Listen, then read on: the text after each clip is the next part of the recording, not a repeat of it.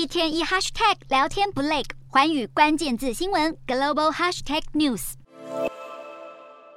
全球经济软着陆有难度。世界银行二十七号发表东亚与太平洋地区经济更新报告，特别指出，在北京坚持高唱将清零进行到底之下，让中国经济已经由昔日的领头羊沦为落后于其他东亚开发中国家，角色大逆转。世界银行认为，中国今年 GDP 成长六月时预测还有百分之五点零，如今却恐怕不保三，不止低于国际货币基金 IMF 所估计的百分之三点三，更远低于北京当局的目标百分之五点五。报告中没有纳入日本、南北韩、新加坡或是台湾，不过看好东南亚国家，因为解除了防疫限制，将会带动区域的观光复苏。泰国小幅上调，成长有望突破百分之三。马来西亚 GDP 成长率上修近一个百分点到百分之六点四，菲律宾也有百分之六点五，越南更是大增了近两个百分点，喜见七字头，有望跻身东亚的经济火车头。然而，对全球经济前景悲观的还有世贸组织。世贸组织秘书长伊维拉二十七号在瑞士日内瓦召开的年度公共论坛开幕式警告，由于气候危机、新冠疫情，还有乌俄战争冲击能源和粮食价格等多重危机的相互碰撞，让他相信全球经济正朝向总体衰退前进，呼吁各国大刀阔斧振兴经济成长。